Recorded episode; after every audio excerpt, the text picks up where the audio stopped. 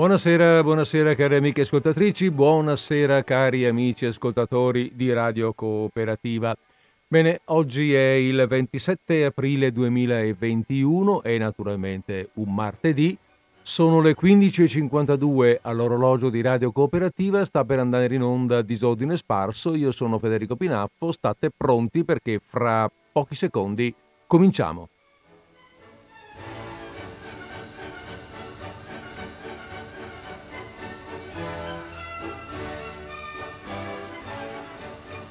Zanzan, olè! E con questo zanzan dell'orchestra facciamo zanzan anche noi, chiudiamo il, um, la sigla e andiamo via con la trasmissione.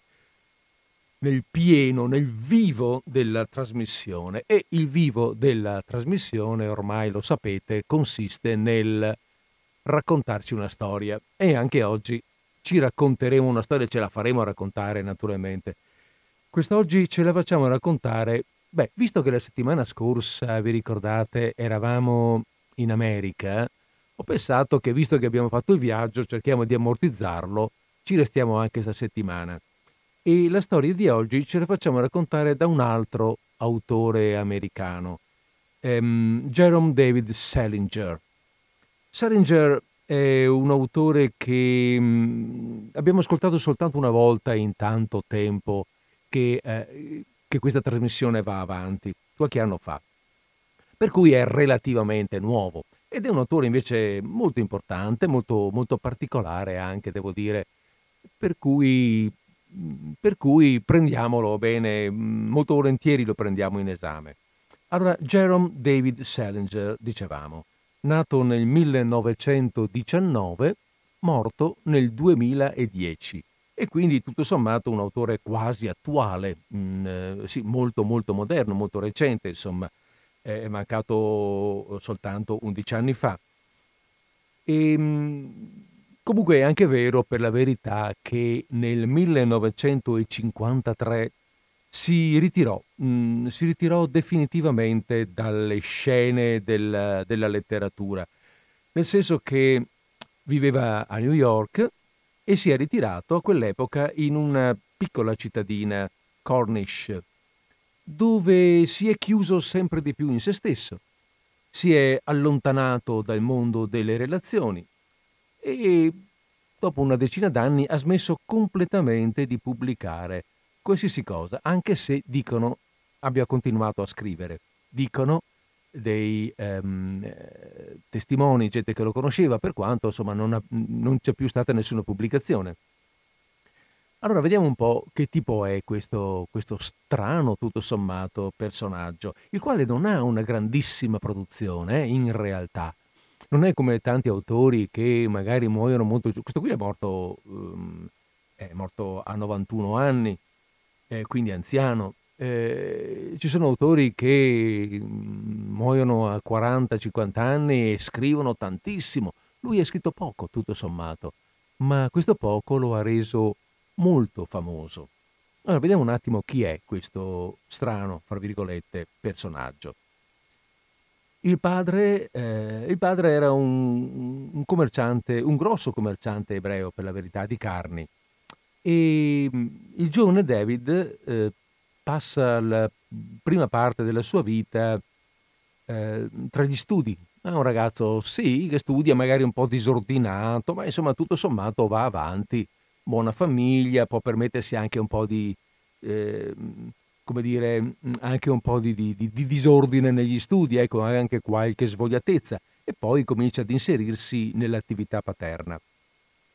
Finché nel 42, allora ricordiamo, è nato nel 19, che è importante l'età, è nato nel 19, nel 42 a 23 anni. E nel 42 c'è la guerra, viene a combattere in Europa. Ecco, a 23 anni si trova a vivere una realtà, una situazione, un'esperienza eh, per lui assolutamente stravolgente ehm, partecipa ad alcuni dei massacri più violenti di quella guerra, si trova, anche casualmente se vogliamo, ma si trova buttato proprio in situazioni ehm, in alcune delle situazioni più, più violente appunto di, di, quella, di tutto quel, quel terribile periodo che è stata la seconda guerra mondiale. Prende parte allo sbarco in Normandia nel D-Day, famoso D-Day, dopodiché è impegnato nelle Ardenne. Eh, adesso io non ricordo, ho letto anche, ma non ho preso nota, sono piccoli particolari che ci interessano relativamente. Scusate, i luoghi specifici dei combattimenti noti a cui ho preso parte, ma sono delle vere e proprie carneficine. E poi fa parte di uno dei primi reparti che entrano nei campi di concentramento, nei campi di sterminio tedeschi conquistati. In particolare mi pare lui entra in Dachau. Ecco, eh, questa esperienza di guerra lo segna profondamente, tanto che finirà addirittura in ospedale per eh, disturbi psicologici da stress mh, post-traumatico. Eh, quindi è, la cosa lo, lo, lo, come dire, beh, l'ho già detto, la parola è quella, lo segna, lo segna davvero profondamente. E i suoi racconti sono in qualche modo racconti di un dopoguerra. Quale più, quale meno, ma quell'esperienza non l'abbandonerà più. Anzi, secondo qualcuno, eh, è proprio da ricercare in quei fatti il motivo dei suoi malesseri psicologici che continuano nella vita, cioè mh, della ricerca costante poi di una spiritualità, una ragione di vita attraverso esperienze molteplici che ha fatto, eh, esperienze spirituali di vario genere, eh, da quelle esoteriche, quelle indiane, le, le religioni eh, occidentali, ma fatto, è passato un po' dappertutto, cercava qualcosa quest'uomo. E poi, eh, e poi si è chiuso al mondo. E probabilmente appunto eh, questi suoi malesseri si sono eh, riuniti, risolti in questo, in quella chiusura che avviene appunto nel 53 e che realizza nella maturità, perché eh, nel 53 eh, quanti anni ha? 44. E eh, comincia più o meno a quell'epoca, cioè subito dopo la guerra, a pubblicare i suoi primi racconti. Mm, e trova subito delle riviste importanti, riviste di alto profilo, New Yorker, che lo pubblica. Comunque, al di là dei racconti, non ne ha scritti moltissimi, mm, una quindicina mi pare, eh, quello che lo rende più famoso è il romanzo, è il romanzo del, che ehm, è stato tradotto in italiano con il titolo Il giovane Holden. È un romanzo eh, che oggi da noi è meno letto, però ancora oggi eh, viene spesso consigliato negli Stati Uniti come lettura per gli studenti delle scuole superiori. Ed è un romanzo dedicato alle problematiche adolescenziali, eh, molto ricco di sfumature, complesso nella costruzione dei personaggi. Un romanzo che uscì nel 51 e che negli anni 60 eh, conquistò eh, la palma del romanzo più letto nel mondo, nonostante la censura, che ebbe, eh, beh, per esempio ebbe, fu censurato nei paesi comunisti, e fu censurato anche alc- da alcune frange della società americana, quella più, eh, come dire, più, più, più conservatrice, perché, eh, perché andava un po' fuori dagli schemi, insomma, era qualcosa all'epoca di molto forte, di molto moderno, ma sapete com'è? La censura, sì, un po' chiude delle, alcune porte, ma ne apre molte altre perché apre decisamente le porte della curiosità di chi non si sente censurato. Per cui il libro fu molto molto letto, divenne veramente quasi un libro di culto per i giovani eh, del secolo, della seconda metà del secolo scorso e rimane appunto un libro molto letto ancora oggi, soprattutto negli Stati Uniti. E Comunque, mentre, ecco, scusate, mentre i romanzi, allora questo nel 51, mentre i racconti, soprattutto la raccolta dei nove racconti da cui prendiamo il nostro, eh, comincia nel 48, finisce nel 53. Mm. Quindi siamo lì. Quello è il periodo fertile in cui eh, Salinger scrive. Comunque è da allora, eh, cioè dal momento del, dall'epoca del romanzo, quando diventa famoso, che Salinger comincia mm, a chiudersi sempre più in se stesso. Si faceva vedere poco in giro e via via si è chiuso anche alle relazioni umane e si è ritirato appunto nel, in questo paese, in, questo, in, questa cittadina, Cornish, un po, dal, un po' fuori dal mondo. L'ultima intervista che concesse fu nel 1953 e fu per un giornalino studentesco, giornalino studentesco del liceo di Cornish. Poi sembra che questo, questa intervista sia finita in un giornale di grande tiratura, era pur sempre un grande nome, per cui la curiosità, anche se le intervistatrici erano due ragazze non giornaliste, non professioniste, ma insomma la curiosità di, di sentire le ultime, fra virgolette, ultime parole del, dell'autore famoso che si è ritirato eh, fu, era grande, fu pubblicato in un giornale di grande tiratura e lui si irritò, si risentì anche con eh, il, la cittadina di Cornish e decisamente decise di non farsi più né vedere né sentire. Anche se, come dicevamo, appunto, sembra che continuasse a scrivere. Um, si è sposato tre volte, sì, certo non, era, non, doveva essere tanto facile vivere con un personaggio così, eh? introverso, piuttosto eh, macerato, come dire, un uomo non facilissimo. Tanto che la seconda moglie aveva dichiarato di sentirsi una prigioniera virtuale. Eh, sì, non, non doveva vivere, vivere molto, molto, come dire, serenamente, per quanto eh, doveva essere un, un, uomo dotato di un forte fascino intellettuale. Anche dirò che, viste le foto, era anche un bell'uomo. E comunque sicuramente dotato di fascino intellettuale, perché fra un matrimonio e l'altro ebbe diverse relazioni, anche intense. L'ultimo matrimonio invece durò fino alla morte. Eh, dicevo di questa sua chiusura, no? che è interessante, questo fatto di, di, di chiudersi al mondo. Ecco, ehm, è stata un, una chiusura veramente reale. Eh, non è un uomo che abbia cercato la ricchezza, per carità. Eh, il libro, i racconti gli hanno dato sicuramente la tranquillità, l'agiatezza, ha venduto moltissimo, ma avrebbe potuto, moltipli- fra virgolette, moltiplicare questa sua ricchezza perché ci sono stati una serie di produttori cinematografici, ma anche di registi, ma anche di attori che avrebbero voluto interpretare il personaggio del giovane Holden per il cinema. Produttori che avrebbero voluto portare al cinema questo, il romanzo e, e gliene hanno chiesto i diritti, offrendogli evidentemente le cifre che più o meno avrebbe voluto lui, ma lui non ha accettato. In particolare c'era Samuel Goldwyn, quello della Metro Goldwyn Mayer, che eh, insistette moltissimo anche perché lo conosceva, ma non, eh, niente da fare. Salinger si oppose decisamente e non diede mai questo permesso. Non ne volle sapere, chissà, probabilmente se avesse scritto eh, il romanzo in un'epoca qualche anno dopo, non avrebbe pubblicato neanche quello. Eh, non, non, non, siamo in grado di sondare la sua, la sua testa. Comunque, vabbè, questo un po' l'uomo. E adesso passiamo al racconto. Il racconto che mh, mm, mh, mm, leggiamo oggi si intitola L'uomo ghignante e capirete perché questo strano titolo.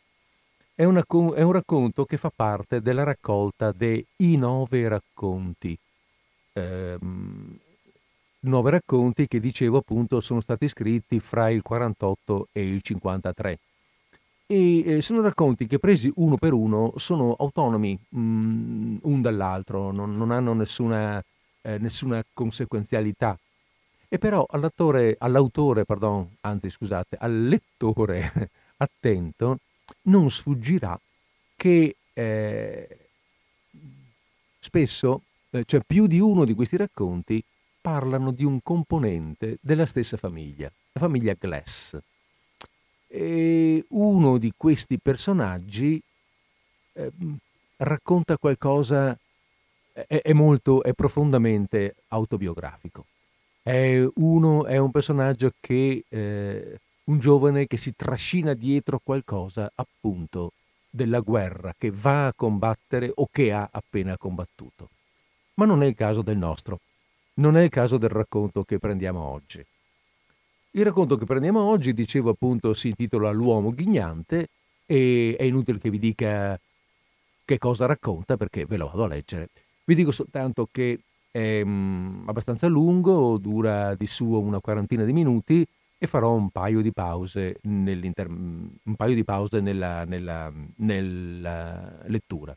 Bene, detto questo, mettiamo, mettiamo in via un po' di musica, scusate che la cerco, eh, eccola qui, mettiamo in via un po' di musica perché come al solito partiamo sul, partiremo fra un minuto, mica tanto, sulla musica. Intanto voi preparatevi all'ascolto, mettetevi comodi, mettete sul caffè, non lo so, mettete lo zucchero nel caffè, fate qualcosa.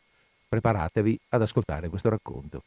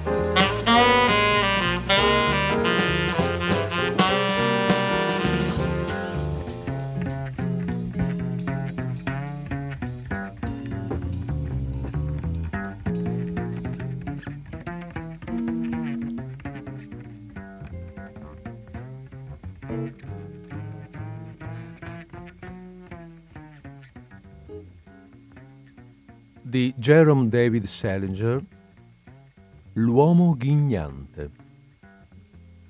Nel 1928, quando avevo nove anni, appartenevo col massimo esprit de corps a una organizzazione nota sotto il nome di Club Comanci. Ogni pomeriggio della settimana scolastica, alle tre in punto, 25 di noi Comanci venivamo presi in consegna dal nostro capo davanti all'uscita maschile della Public School 165 nella 109 strada, vicino ad Amsterdam Avenue. Qui, a pugni e a spinte, salivamo sul pullman del capo, un vecchio autobus di città trasformato, il quale, sulla base di un accordo commerciale stabilito coi nostri genitori, ci conduceva al Central Park.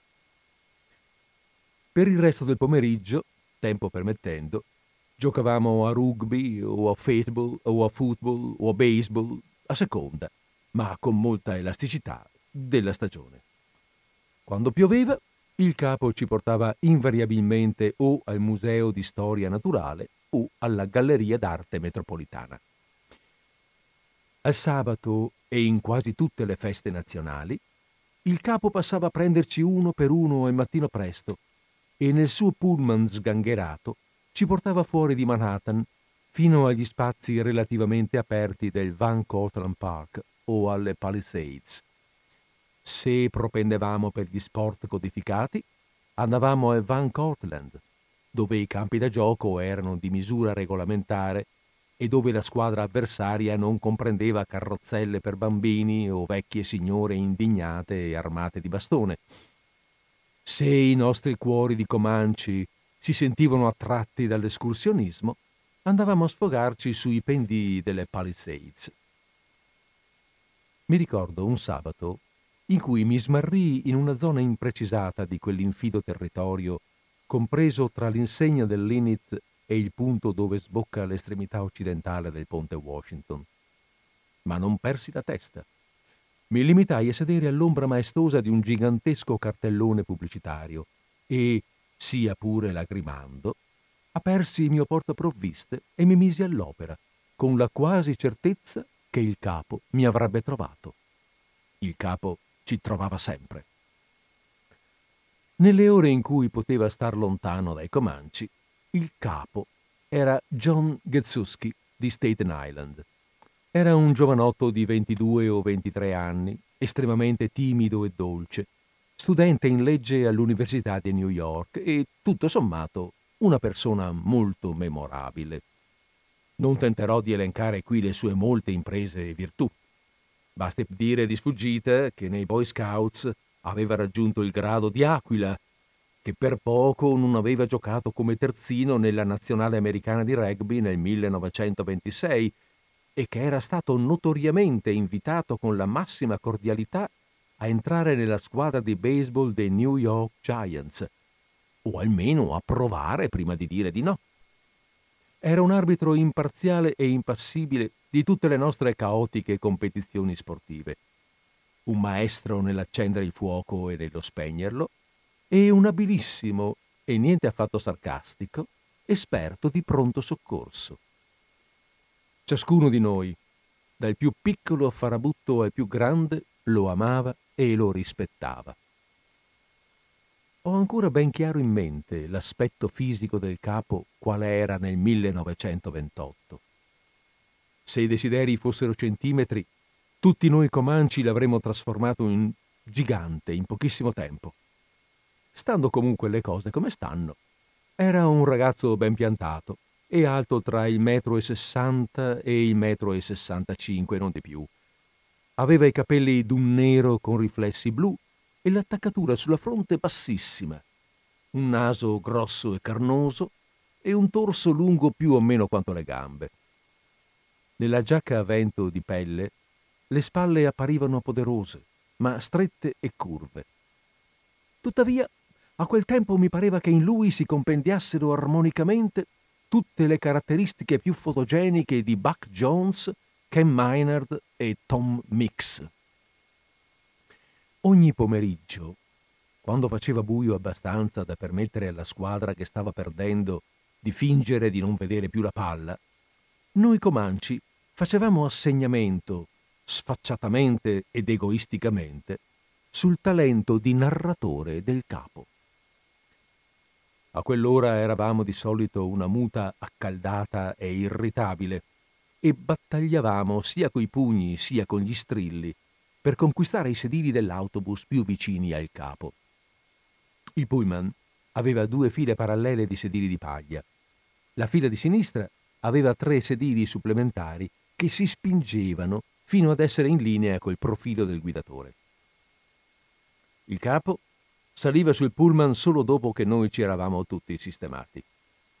Poi si metteva a cavalcioni, rivolto a noi, sul sedile del guidatore e con la sua tremula ma ben modulata voce tenorile, ci dava l'ultima puntata dell'uomo ghignante. Una volta che aveva cominciato a raccontare, il nostro interesse non cadeva più. L'uomo ghignante era esattamente il tipo di storia che ci voleva per un Comanci. Forse aveva addirittura dimensioni classiche. Era una storia che aveva tendenza a traboccare da tutte le parti, eppure restava essenzialmente portatile. Te la potevi sempre trascinare a casa e rifletterci su stando comodamente seduto, diciamo, sulla vasca da bagno, mentre l'acqua scorreva via. Figlio unico di una danarosa coppia di missionari, l'uomo ghignante veniva rapito ancora in fasce dai briganti cinesi. Quando la danarosa coppia di missionari rifiutava, per uno scrupolo religioso, di pagare il riscatto per il figlio, i briganti, sensibilmente contrariati, sistemavano la testa del fanciullino in una morsa da falegname e davano all'annessa leva diverse avvitate verso destra. Il soggetto di questo inconsueto esperimento perveniva dunque alla maturità con una testa calva e a forma di mandorla, e una faccia che al posto della bocca presentava un'enorme cavità ovale al di sotto del naso. Quanto al naso stesso, era formato da due narici completamente ostruite dalla carne. Di conseguenza, quando l'uomo ghignante respirava, l'orrendo, tristissimo spacco sotto il naso si dilatava e contraeva come, eh, è così che me lo immagino, una specie di mostruoso vacuolo. Il capo, più che spiegarlo, dava una dimostrazione pratica del metodo di respirazione dell'uomo ghignante. Gli estranei cadevano istantaneamente svenuti alla vista dell'orribile faccia dell'uomo ghignante. I conoscenti fingevano di non vederlo. Eppure, inspiegabilmente, i briganti lo lasciavano libero di gironzolare intorno al loro quartiere generale, a condizione che si tenesse il volto coperto con una garza rosso pallido fatta con petali di papavero. La maschera non soltanto risparmiava ai briganti la vista della, loro, della faccia del loro figlio adottivo, ma li teneva anche informati circa la sua ubicazione. Infatti, come ovvio, puzzava do- doppio. Ogni mattina, nella sua estrema solitudine, l'uomo ghignante si rifugiava i suoi movimenti erano silenziosi e aggraziati come quelli di un gatto, nella densa foresta attorno al nascondiglio dei briganti. Là s'era fatto amico di innumerevoli specie d'animali, dai cani ai topi bianchi, dalle aquile ai leoni, dai boa constrictor ai lupi. Per giunta si toglieva la maschera e parlava con loro sottovoce, melodiosamente, nelle loro varie lingue né essi lo trovavano brutto. Il capo ci mise due mesi buoni per arrivare a questo punto della storia. Da qui in avanti la cronologia delle puntate si fece sempre più disinvolta, con piena soddisfazione dei Comanci. L'uomo ghignante era naturalmente portato a mettere l'orecchio a terra e con questo sistema riusciva in breve tempo a impadronirsi di tutti i più preziosi segreti professionali dei briganti. Tuttavia non gli sembravano granché e preferiva mettere in atto con prontezza ed energia un suo ben più efficace sistema. Da principio, su scala alquanto ridotta, si dava ad operare per proprio conto nella campagna cinese, rapinando, rubando, uccidendo nei casi di assoluta necessità. Ben presto i suoi ingegnosi metodi criminali, uniti al suo singolare rispetto del fair play, gli conquistavano il cuore di tutta la nazione. Strano a dirsi, i suoi genitori adottivi, quegli stessi briganti che erano stati i primi a inclinargli la testa verso la malavita, erano praticamente gli ultimi a venire a conoscenza delle sue imprese. Quando infine ne avevano notizia, erano presi da una folle gelosia. Una notte sfilavano tutti davanti al letto dell'uomo ghignante, ritenendo di essere riusciti a farlo cadere con la droga in un sonno profondissimo, pugnalavano uno dopo l'altro con i loro macete la figura sotto le coperte. La vittima risultava poi essere la madre del capo brigante, persona d'altronde spiacevole e rapace. L'episodio non faceva che stimolare la sete dei briganti per il sangue dell'uomo guignante, il quale alla fine si vedeva costretto a rinchiuderli tutti quanti in un mausoleo sotterraneo, ma gradevolmente arredato. Di quando in quando i prigionieri riuscivano ad evadere e a dargli ancora qualche fastidio, ma lui non li uccideva lo stesso. Il carattere dell'uomo ghignante aveva un lato compassionevole che mi esasperava. Ben presto l'uomo ghignante prendeva ad attraversare regolarmente il confine tra la Cina e Parigi, Francia, dove si divertiva a dar prova del suo genio insuperabile ma modesto, sotto il naso di Marcel Dufarge, l'epigrammatico e tubercolotico detective di fama internazionale. Dufarge e sua figlia, una ragazza deliziosa, per quanto un po' troppo incline al travestì, diventavano i più fieri nemici dell'uomo ghignante. Più e più volte tentavano di metterlo nel sacco e lui, unicamente per stare al gioco, ci entrava di solito a metà per scomparire sul più bello, spesso senza lasciare un'indicazione neppure lontanamente plausibile del suo metodo di fuga.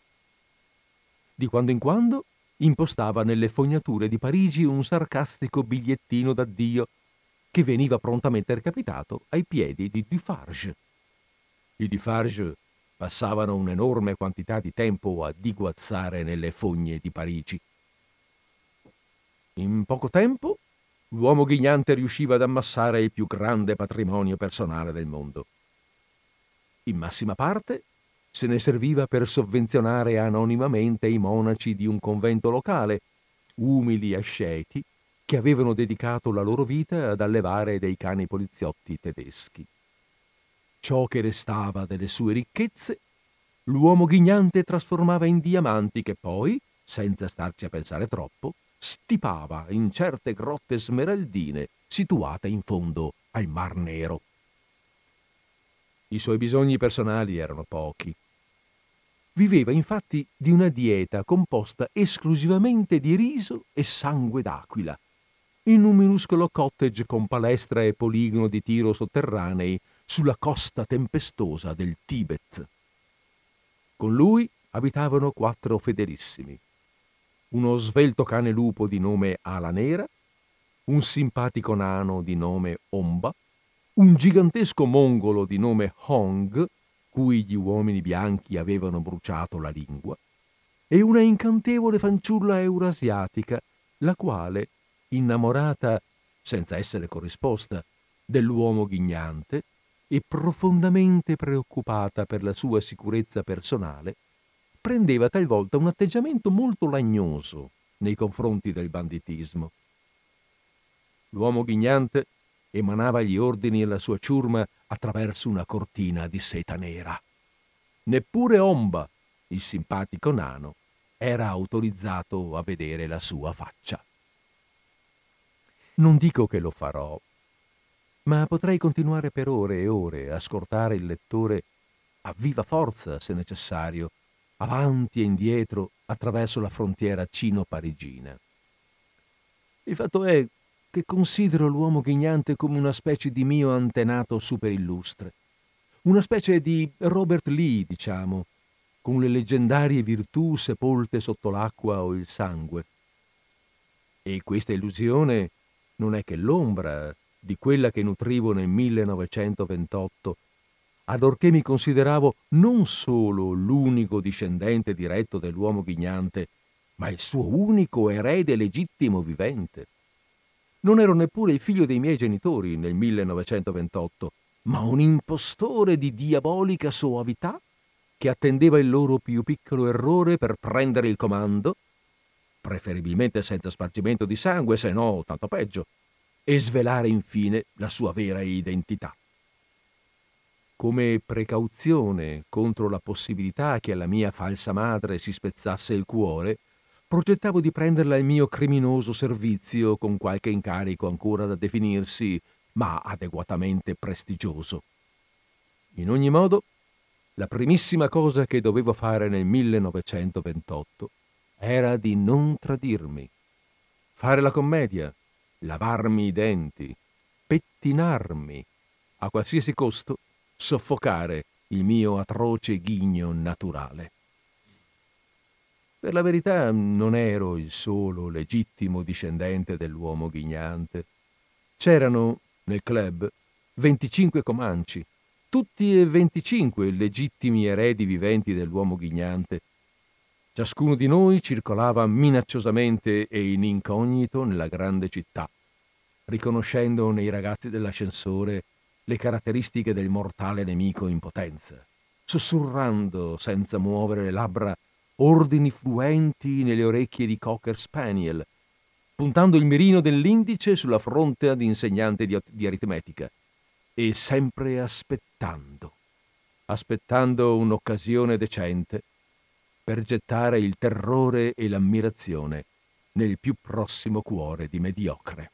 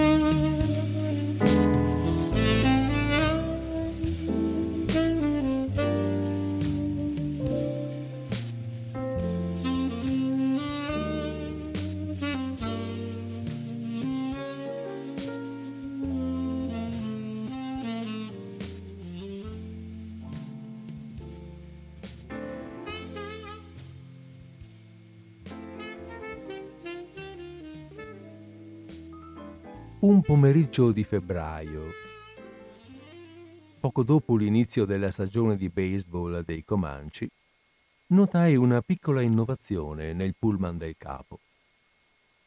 Attaccata sopra lo specchietto retrovisivo del parabrezza c'era una fotografia in cornice di una ragazza, vestita della toga e del tocco accademico.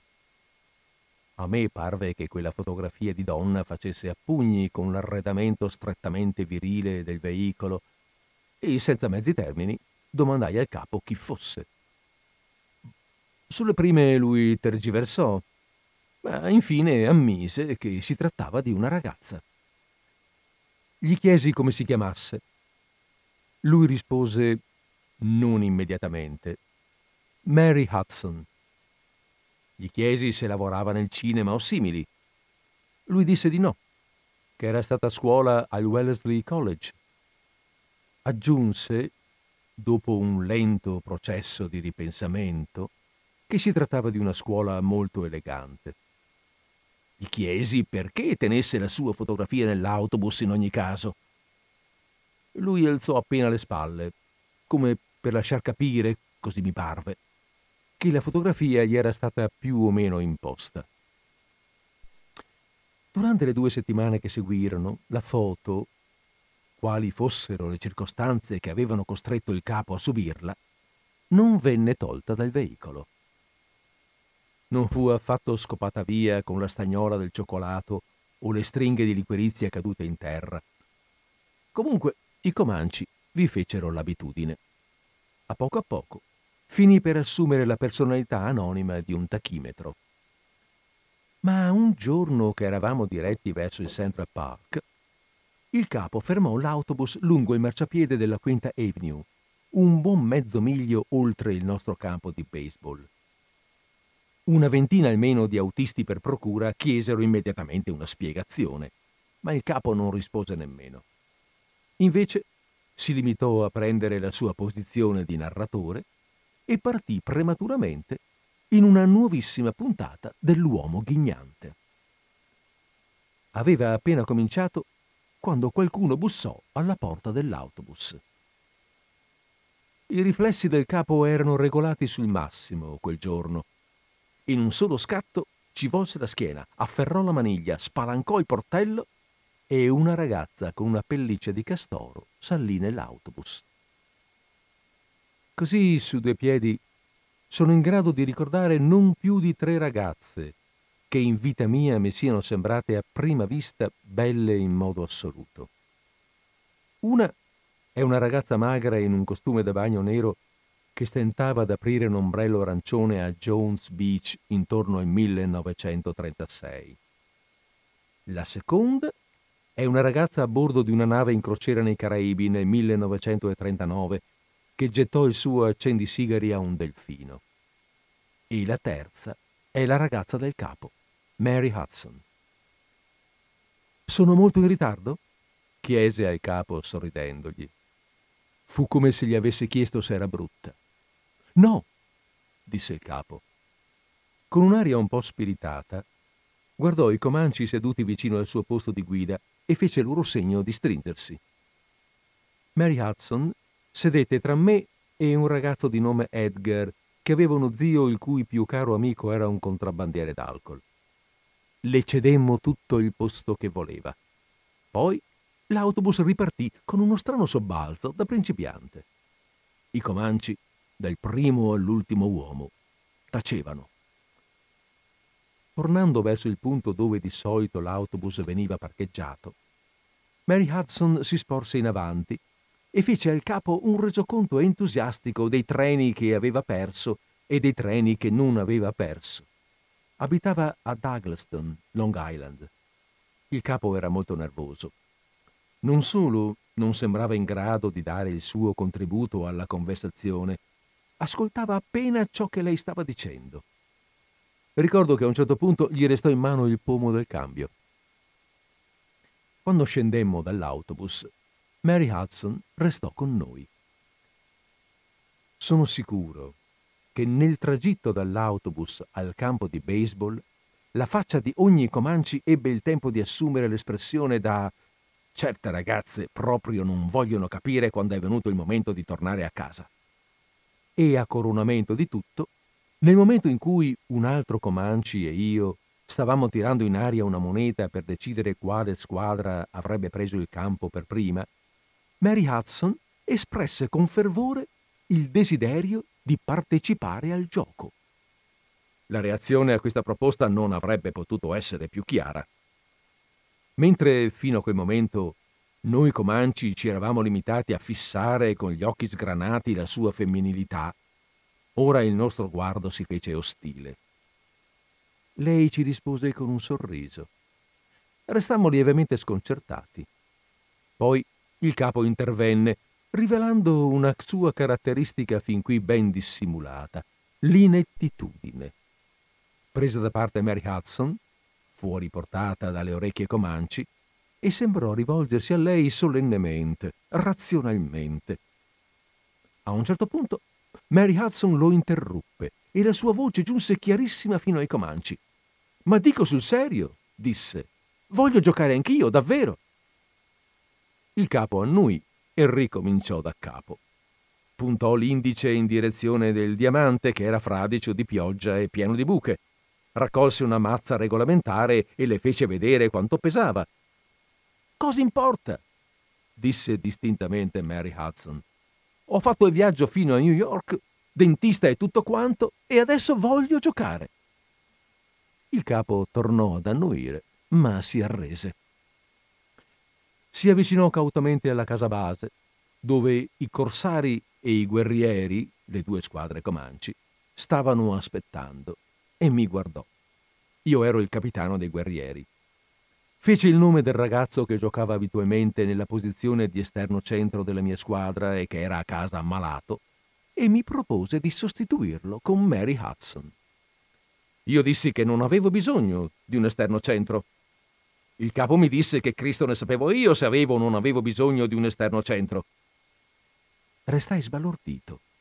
Era la prima volta che sentivo il capo bestemmiare. Per di più, sentivo che Mary Hudson mi stava sorridendo. Per darmi un contegno, raccattai un sasso e lo tirai a un albero. Prendemmo il campo per primi.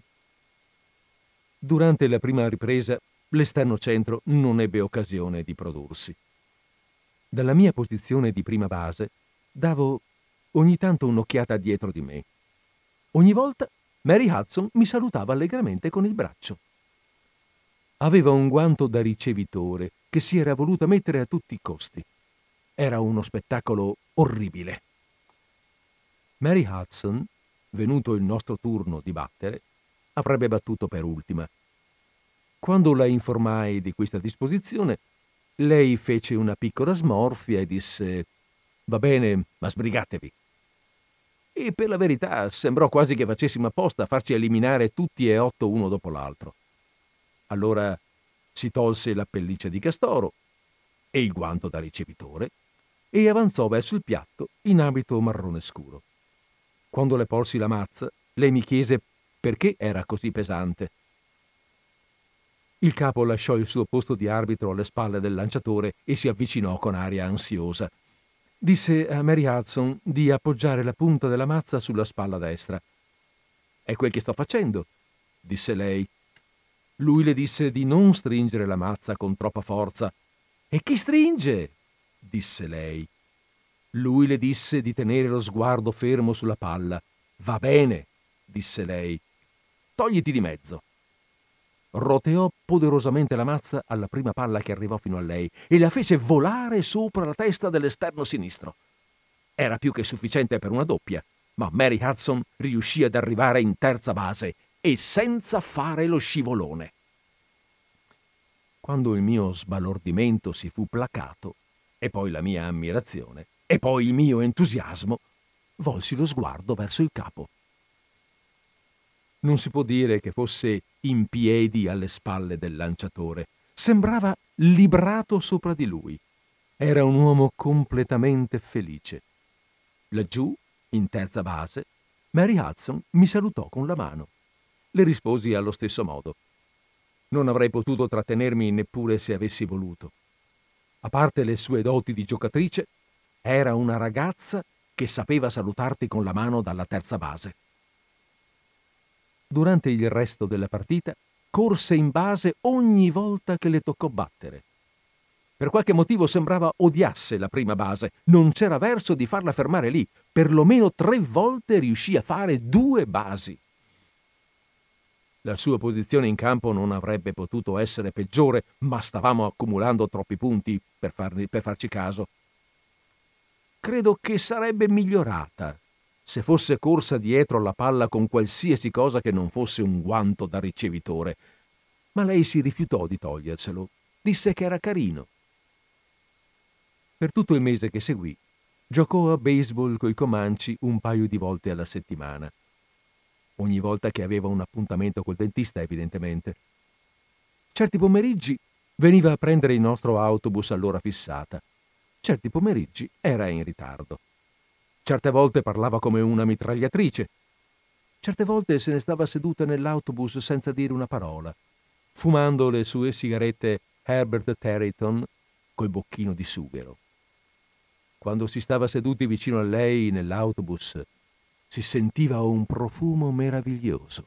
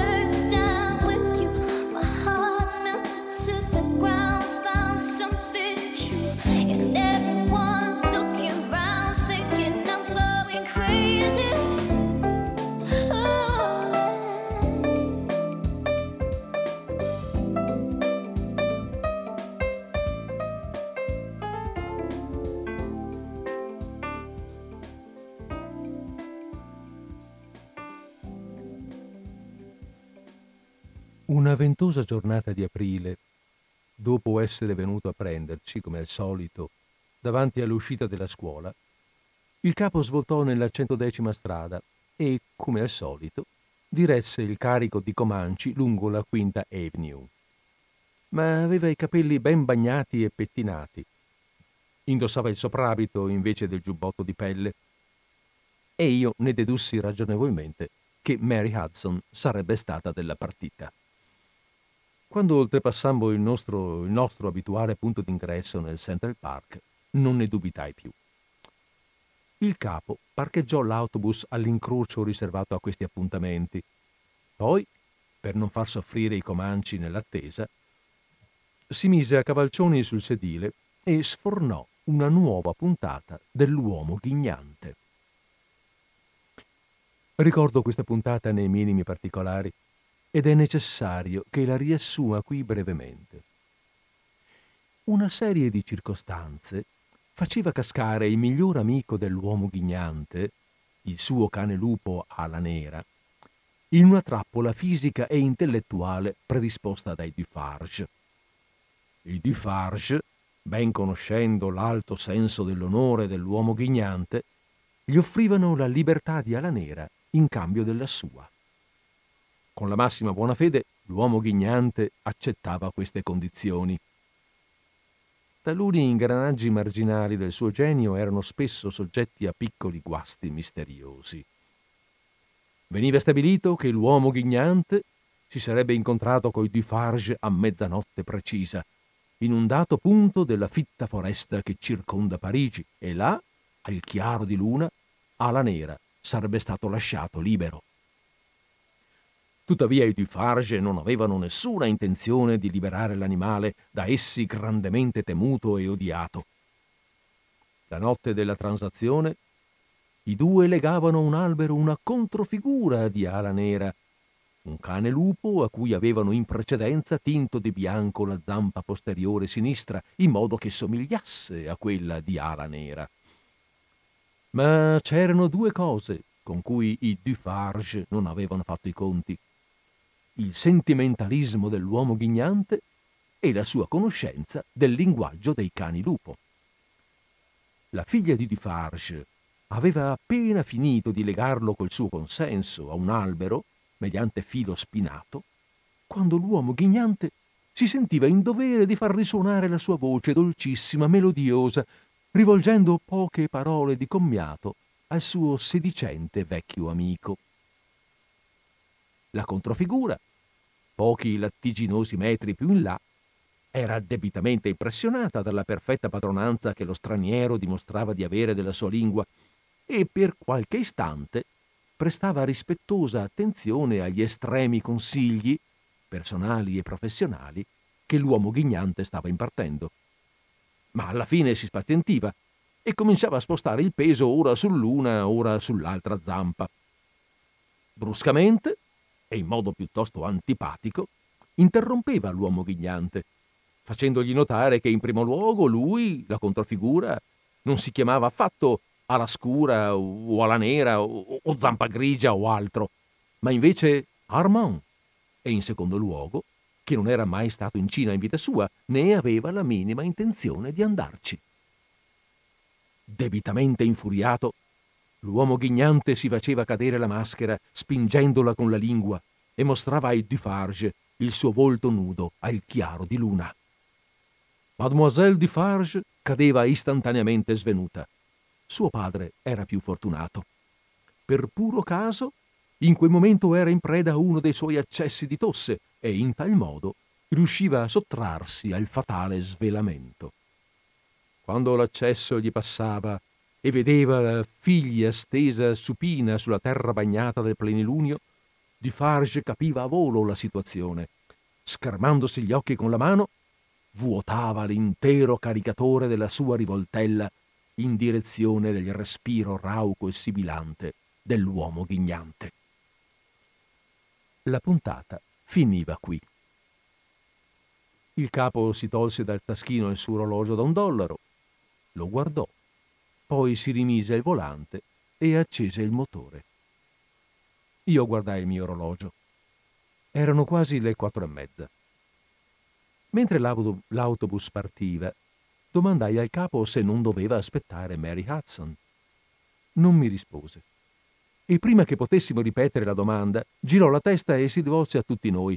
Vogliamo fare un po' di silenzio in questo porco autobus? gridò. A parte ogni altra considerazione, l'ordine era fondamentalmente irragionevole. L'autobus era stato ed era tuttora molto silenzioso. Quasi tutti stavamo pensando alla brutta situazione in cui era stato lasciato l'uomo ghignante. Da molto tempo ci eravamo abituati a non preoccuparci, avevamo troppa fiducia in lui, ma non ci eravamo mai abituati ad accettare i momenti più pericolosi della sua vita con tranquillità. Durante la terza o la quarta ripresa della partita che giocammo quel pomeriggio, scorsi dalla prima base Mary Hudson. Era seduta su una panchina un centinaio di metri alla mia sinistra in mezzo a due governanti con carrozzelle. Aveva la sua pelliccia di castoro, fumava una sigaretta e sembrava guardare nella direzione del nostro gioco. Eccitatissimo dalla mia scoperta, mi misi a gridare per avvertire il capo, fermo dietro il lanciatore. Lui venne subito da me, in fretta, ma non proprio di corsa. Dove? mi chiese. Io gliela indicai di nuovo. Lui si fermò un momento a guardare nella direzione giusta. Poi disse che sarebbe tornato subito e lasciò il campo. Se ne andò piano piano, sbottonando il soprabito e infilando le mani nelle tasche posteriori dei pantaloni. Sedetti in prima base e restai a guardare. Quando finalmente raggiunse Mary Hudson, il capo s'era riabbottonato il soprabito e teneva le mani lungo i fianchi. Rimase in piedi davanti a lei per almeno cinque minuti e si vedeva che le stava parlando. Poi Mary Hudson si alzò e tutti e due vennero verso il campo di baseball. Camminando, non si dissero una parola né si guardarono mai. Arrivati al campo, il capo riprese il suo posto dietro il lanciatore. Io gli gridai Vieni a giocare anche lei? Lui mi disse di coprire il sacchetto. Io coprii il sacchetto e guardai Mary Hudson passare lentamente dietro la base con le mani nelle tasche della pelliccia e infine sedersi sulla panca dei giocatori, sistemata erroneamente vicino alla terza base. Accese un'altra sigaretta e accavallò le gambe. Quando i guerrieri andarono alla battuta, mi avvicinai alla panca e le chiesi se aveva voglia di giocare esterno sinistro. Lei scosse la testa. Le chiesi se era raffreddata. Lei scosse di nuovo la testa. Le dissi che non avevo nessuno come esterno sinistro. Le dissi che ero ridotto a far giocare uno dei miei uomini sia da esterno sinistro sia da esterno centro. Non vi fu nessuna reazione a questa notizia. Gettai in aria il mio guanto e cercai di farmelo cadere sulla testa ma invece cadde in una pozza di fanghiglia. Lo pulii sui pantaloni e chiesi a Mary Hudson se voleva venire a pranzo a casa mia un giorno o l'altro. Le dissi che il capo ci veniva spesso. Lasciami in pace, disse lei. Lasciami solo in pace, per favore. Io la guardai, poi me ne andai verso la panca dei guerrieri tirando fuori dalla tasca dei calzoni un mandarino e gettandolo in aria. A metà circa della linea di fall della terza base, mi voltai e cominciai a camminare ritroso, guardando Mary Hudson e tenendo nel pugno il mio mandarino. Non avevo nessuna idea di quel che stava succedendo tra il capo e Mary Hudson, e non l'ho tuttora, se non in senso molto lato, intuitivo, e tuttavia avevo la certezza assoluta che Mary Hudson era uscita per sempre dalla tribù dei Comanci. Era quel genere di certezza globale, indipendente perfino dalla somma dei fatti, che può fare della marcia a ritroso un'impresa più azzardosa di quanto lo sia normalmente, e in andai di fatti a cozzare in pieno contro una carrozzella. Dopo un'altra ripresa la luce si fece troppo fioca per continuare. Il gioco venne interrotto e cominciammo a raccogliere le nostre cose. L'ultima volta che vidi Mary Hudson, lei era vicino alla terza base e piangeva. Il capo la teneva per la manica della pelliccia di castoro, ma lei si liberò. Si allontanò di corsa dal campo e giunta sul viale asfaltato continuò a correre finché non la vidi più. Il capo non la seguì. Rimase lì e la guardò scomparire. Poi si volse, andò fino alla casa base e, le due, e raccolse le nostre due mazze. Le lasciavamo sempre portare a lui. Mi avvicinai e gli chiesi se lui e Mary Hudson avevano litigato. Lui disse di infilarmi la camicia nei pantaloni. Come ogni altra volta, noi comanci facemmo di corsa le ultime poche centinaia di metri fino al punto in cui era parcheggiato l'autobus, strillando, urtandoci, tentando delle prese a cravatta gli uni sugli altri, ma tutti con una sola idea in testa, che era di nuovo l'ora dell'uomo ghignante. Attraversando al galoppo la Quinta Avenue, Qualcuno lasciò cadere il suo golfino di riserva o di troppo. Io vi inciampai e andai a finire a gambe levate. Riuscii lo stesso a portare a termine la carica verso l'autobus, ma ormai i posti migliori erano presi e dovetti accontentarmi di un sedile a metà corsia. Seccato da questa sistemazione, diedi una gomitata nelle costole al ragazzo segui- seduto alla mia destra. Poi mi voltai e guardai il capo che stava attraversando la strada. Non era ancora del tutto buio, ma era scesa quella penombra delle cinque e un quarto. Il capo se ne veniva col bavero del soprabito rialzato, le mazze sotto il braccio sinistro, lo sguardo concentrato sulla strada. I suoi capelli neri, che poche ore prima erano bagnati e in ordine, adesso erano asciutti e mossi. Ricordo che pensai, peccato che non abbia i guanti. L'autobus, come al solito, era silenzioso quando salì a bordo, o perlomeno relativamente silenzioso, come lo è un teatro in cui si stanno smorzando le luci. Le conversazioni vennero chiusi in sussurri affrettati o troncate completamente. Non di meno, la prima cosa che il capo ci disse fu allora, o si fa silenzio o niente storia. In un attimo un silenzio incondizionato invase l'autobus, togliendo al capo ogni alternativa. Non gli rimase che assumere la sua posizione di narratore. Quando l'ebbe fatto, tirò fuori un fazzoletto e si soffiò il naso metodicamente, prima una narice, poi l'altra. Noi lo guardavamo con pazienza e perfino con un certo interesse di spettatori. Quando ebbe finito di usarlo, lo ripiegò accuratamente in quattro e se lo rimise in tasca. Poi ci servì l'ultima puntata dell'uomo ghignante. In tutto e per tutto non durò più di cinque minuti. Quattro delle pallottole di Dufarge centravano l'uomo ghignante, due attraverso il cuore. Quando Dufarge, che ancora si riparava gli occhi dalla vista del volto dell'uomo ghignante, udiva una bizzarra esalazione d'agonia provenire dalla direzione del bersaglio, provava un empito di gioia. Il suo cuore iniquo batteva disordinatamente, mentre si precipitava verso la figlia svenuta e la rianimava. L'uno e l'altra, eccitati dalla gioia e dal coraggio dei vivi, osavano ora levare lo sguardo sull'uomo ghignante. La sua testa penzolava in avanti come avviene nei cadaveri, il mento toccava il petto insanguinato. Lentamente, avidamente, padre e figlia avanzavano per esaminarne le spoglie. Ma una grossa sorpresa li attendeva.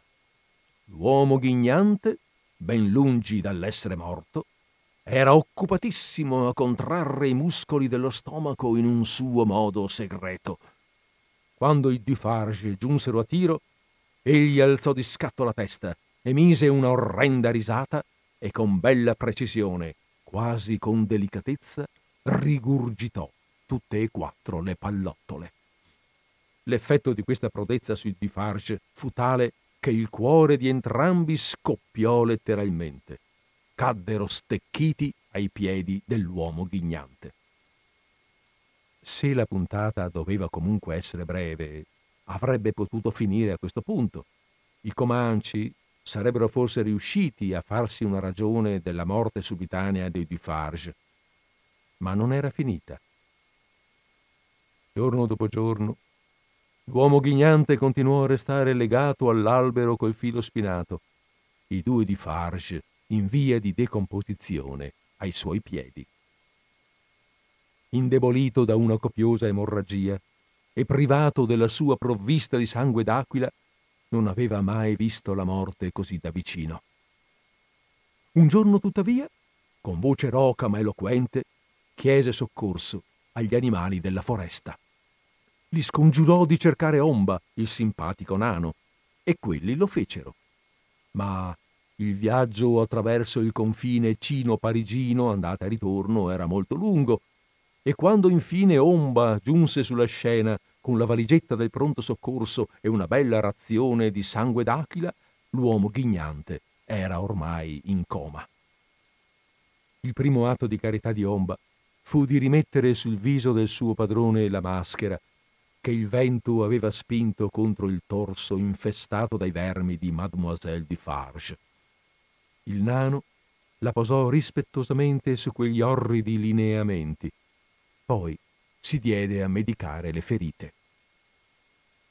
Quando i piccoli occhi dell'uomo ghignante infine si aprirono, Omba, prontissimo, levò la fiala del sangue d'aquila verso la maschera. Ma l'uomo ghignante non bevve. Invece pronunziò con voce fioca il nome del suo amato ala nera. Omba chinò la testa, anch'essa leggermente stortignacola, e rivelò al suo signore che i Dufarge avevano ucciso ala nera. Uno strano e straziante sospiro di estremo dolore salì alle labbra dell'uomo ghignante. Sporse una mano debolissima per afferrare la fiala di sangue d'aquila e la schiacciò tra le dita. Quel po' di sangue che gli era rimasto sgocciolò esile dal suo polso ferito. Ordinò a Omba di distogliere lo sguardo e, singhiozzando, Omba obbedì. L'ultimo gesto dell'uomo ghignante, prima di piegare il capo verso la terra imbevuta di sangue, fu di farsi cadere la maschera. La storia finiva qui, naturalmente, e non sarebbe ricominciata mai più. Il capo accese il motore. Sul sedile all'altezza del mio, ma dall'altra parte, Billy Walsh, che era il più giovane fra i comanci, scoppiò a piangere. Nessuno gli disse di piantarla. Quanto a me, ricordo che le ginocchia mi tremavano. Pochi minuti dopo, quando scesi dall'autobus del capo, la prima cosa su cui per caso mi caddero gli occhi fu un pezzo di cartavelina rossa che si agitava nel vento contro la base di un lampione. Sembrava una maschera fatta con petali di papavero. Arrivai a casa coi denti che mi battevano incontrollabilmente e mi sentii dire che dovevo filare subito a letto.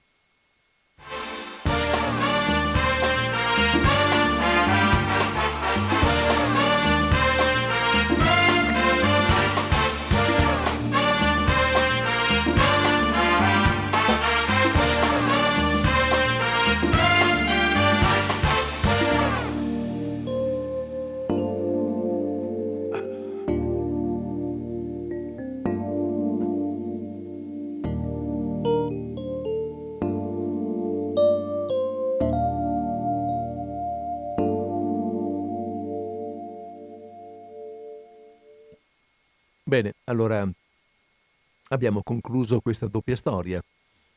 La storia dell'uomo ghignante e anche la storia sentimentale fra il capo e, um, e Mary Hudson.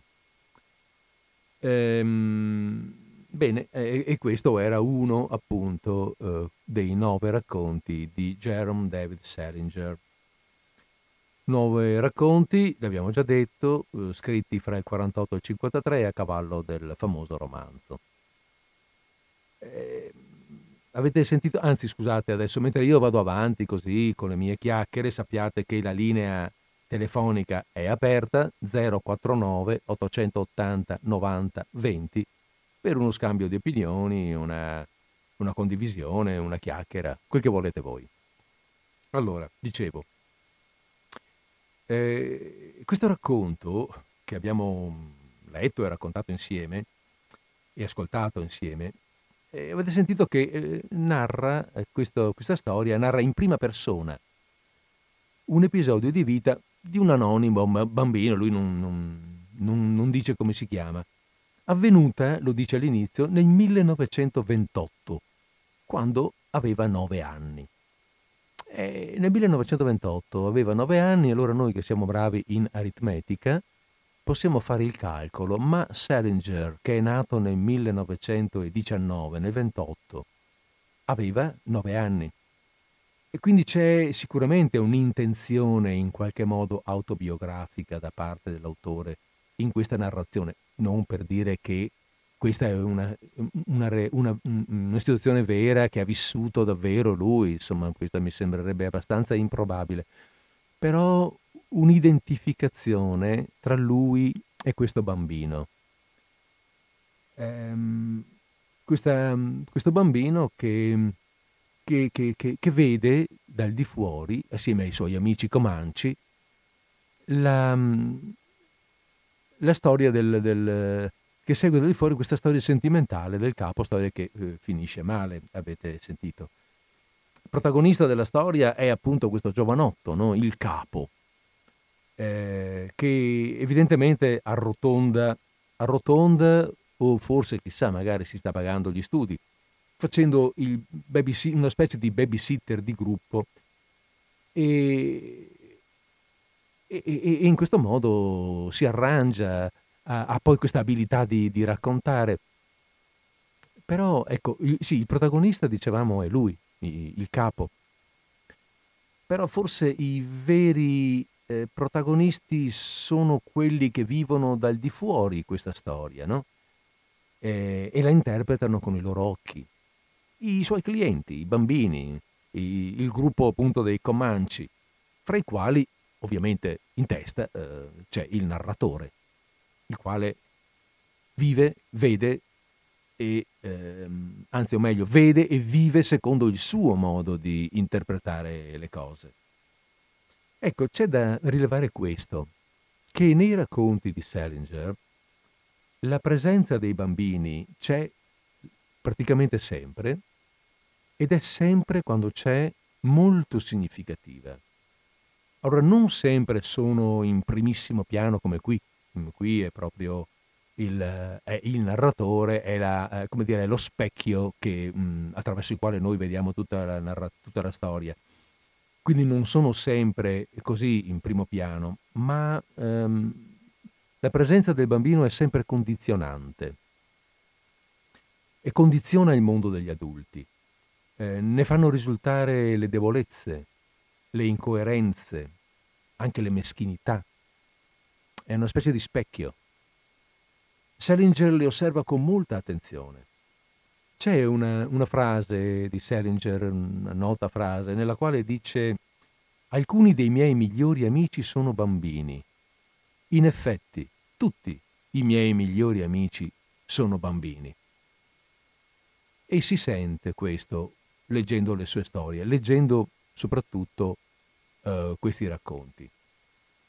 Ecco, lui osserva molto attentamente i bambini, anche nei loro momenti di astrazione. Sapete, quando i bambini si mettono lì che, che ti dici chissà cosa starà pensando, lui li guarda, li osserva, eh, cerca di entrare nella loro psicologia, nella loro logica e, e soprattutto li osserva e li presenta nei racconti quando si fanno avanti, quando chiedono attenzione al mondo degli adulti, un mondo che molto spesso se ne è dimenticato, ha dimenticato quella purezza, ha dimenticato quella capacità di guardare a fondo.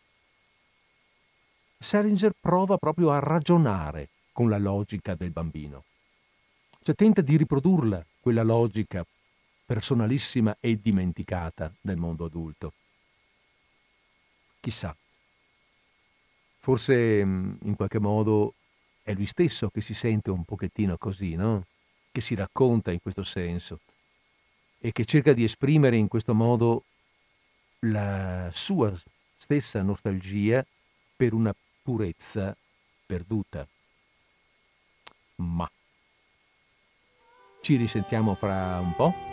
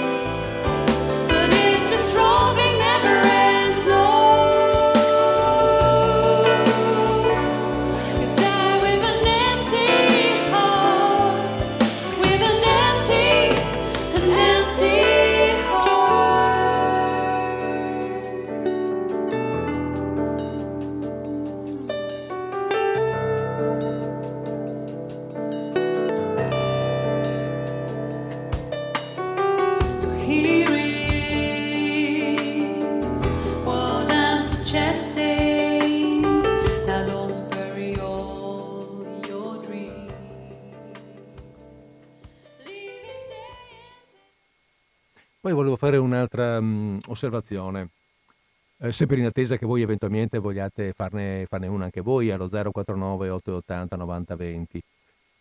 Volevo fare un, un'altra osservazione che è legata al, um, a un altro tema di questo racconto, che è quello della forza della narrazione, la, la, la forza del narrare, no? della capacità che ha una storia, anche quando è irreale, fantastica, poi qui c'è, beh, vabbè, insomma, non ne parliamo nemmeno, questa storia dell'uomo ghignante, eh, addirittura assurda, eppure la capacità che ha una, una storia di prendere la nostra attenzione, di prendere anche la nostra emozione, di farci, come dire, sedere tutti quanti nell'autobus del capo ad ascoltarlo. E c'è, c'è questa, questa, questa, intenzione, secondo me, di, di Salinger proprio di esaltare il potere della narrazione, la gioia anche, l'emozione del, del racconto. E poi come un po' in tutte le storie di questo autore qui, alla fine c'è un qualcosa che resta in sospeso, che ci lascia un po' lì col, eh, nell'incertezza. Succede qualcosa, eh, succede qualcosa di, di, di forte quando il bambino narratore, vi ricordate nel finale, no? vede per strada un pezzo di carta velina rossa che gli ricorda la maschera dell'uomo ghignante. Ecco, questo, questo momento in cui, cioè, eh, scusate, la storia eh, nella narrazione era evidentemente finita. Eh, l'uomo ghignante muore, ormai non c'è più nessuna possibilità. Ma il fatto di, ehm, di vedere la storia in qualche modo riportata nella realtà, cioè di vedere, credere, credere di vedere la maschera dell'uomo ghignante per strada, nella, mh, eh, è, è, veramente l'indicazione del fatto che la fantasia ha chiuso. Con la fantasia, con la storia, con le narrazioni fantasiose, con, con queste cose così, con l'immaginazione abbiamo chiuso. Adesso si entra in un altro mondo, nel mondo della, della realtà. È come è quasi un segno di un passaggio d'età, di un passaggio eh, di vita, una vita che finisce, ne deve cominciare un'altra eh, un'epoca, ecco, più che una vita, un'epoca di una vita è finita, ne comincerà un'altra, quale, come non si sa. Eh, questa cosa rimane in sospeso ed è una cosa pesante, una cosa forte, una cosa, una cosa che fa venire la febbre, addirittura batte i denti in, senza riuscire a fermarsi viene cacciato subito a letto, perché in qualche modo eh, quello che lui sente è questo è, ehm, è, finita una, è finita un'epoca con la storia dell'uomo ghignante. Quindi l'uomo ghignante non è soltanto una storia, avete sentito nell'arco di tutto il racconto quanto è presente questa storia, proprio ce la racconta veramente come se a noi adulti potesse interessare una storia così assurda, con il nano Omba che passa, il, che passa il confine, eh, mh, mm, il cino, mm, Cino parigino, no? Queste cose, questa, questa, la foresta che circonda Parigi, eh, la roba nascosta nel mare, cioè questa, questa geografia assolutamente in, assurda, questa storia che non sta in piedi, a noi adulti, eppure ce la racconta tutta, ci riporta indietro a farci, come dire, immergerci ancora nella storia fantastica, nell'emozione della storia fantastica, per poi portarci, portare anche noi a un momento in cui la fantasia finisce e dobbiamo, dobbiamo se, adeguarci, adattarci, capire che non è con la fantasia che possiamo tirare avanti, dobbiamo adeguarci alla realtà. Non è contento, secondo me, Salinger di questo. Tant'è vero che quando lui sente questo, questa realtà gli pesa sullo spirito, sull'anima, la realtà della guerra in realtà, gli pesa così sullo spirito sull'anima, si ritira, non ne vuole più sapere, si nasconde in un certo senso, cerca dei... Mm, eh, cerca in qualche modo insomma, mm, di riparare a, questa, a, questo fatto, ritirandosi a Cornish, non volendo più incontrare nessuno, tirandosi, tirandosi fuori dalla vita dalla vita mm, materiale in un certo senso, cercando rifugio nella spiritualità, nelle spiritualità diverse, anche senza riuscirci. Ed è un po' questo mm, che credo venga anche trasmesso, questo aspetto biografico, autobiografico che venga trasmesso in questo racconto, che parla, cioè questo racconto raccontato da un bambino, cioè raccontato, pardon, da un adulto che era bambino, che aveva nove anni, guarda caso, proprio nello stesso anno in cui nove anni aveva Salinger, il narratore. Va bene, allora io metto ancora un po' di musica. Naturalmente abbiamo detto la, mm, la, la, la linea telefonica è aperta.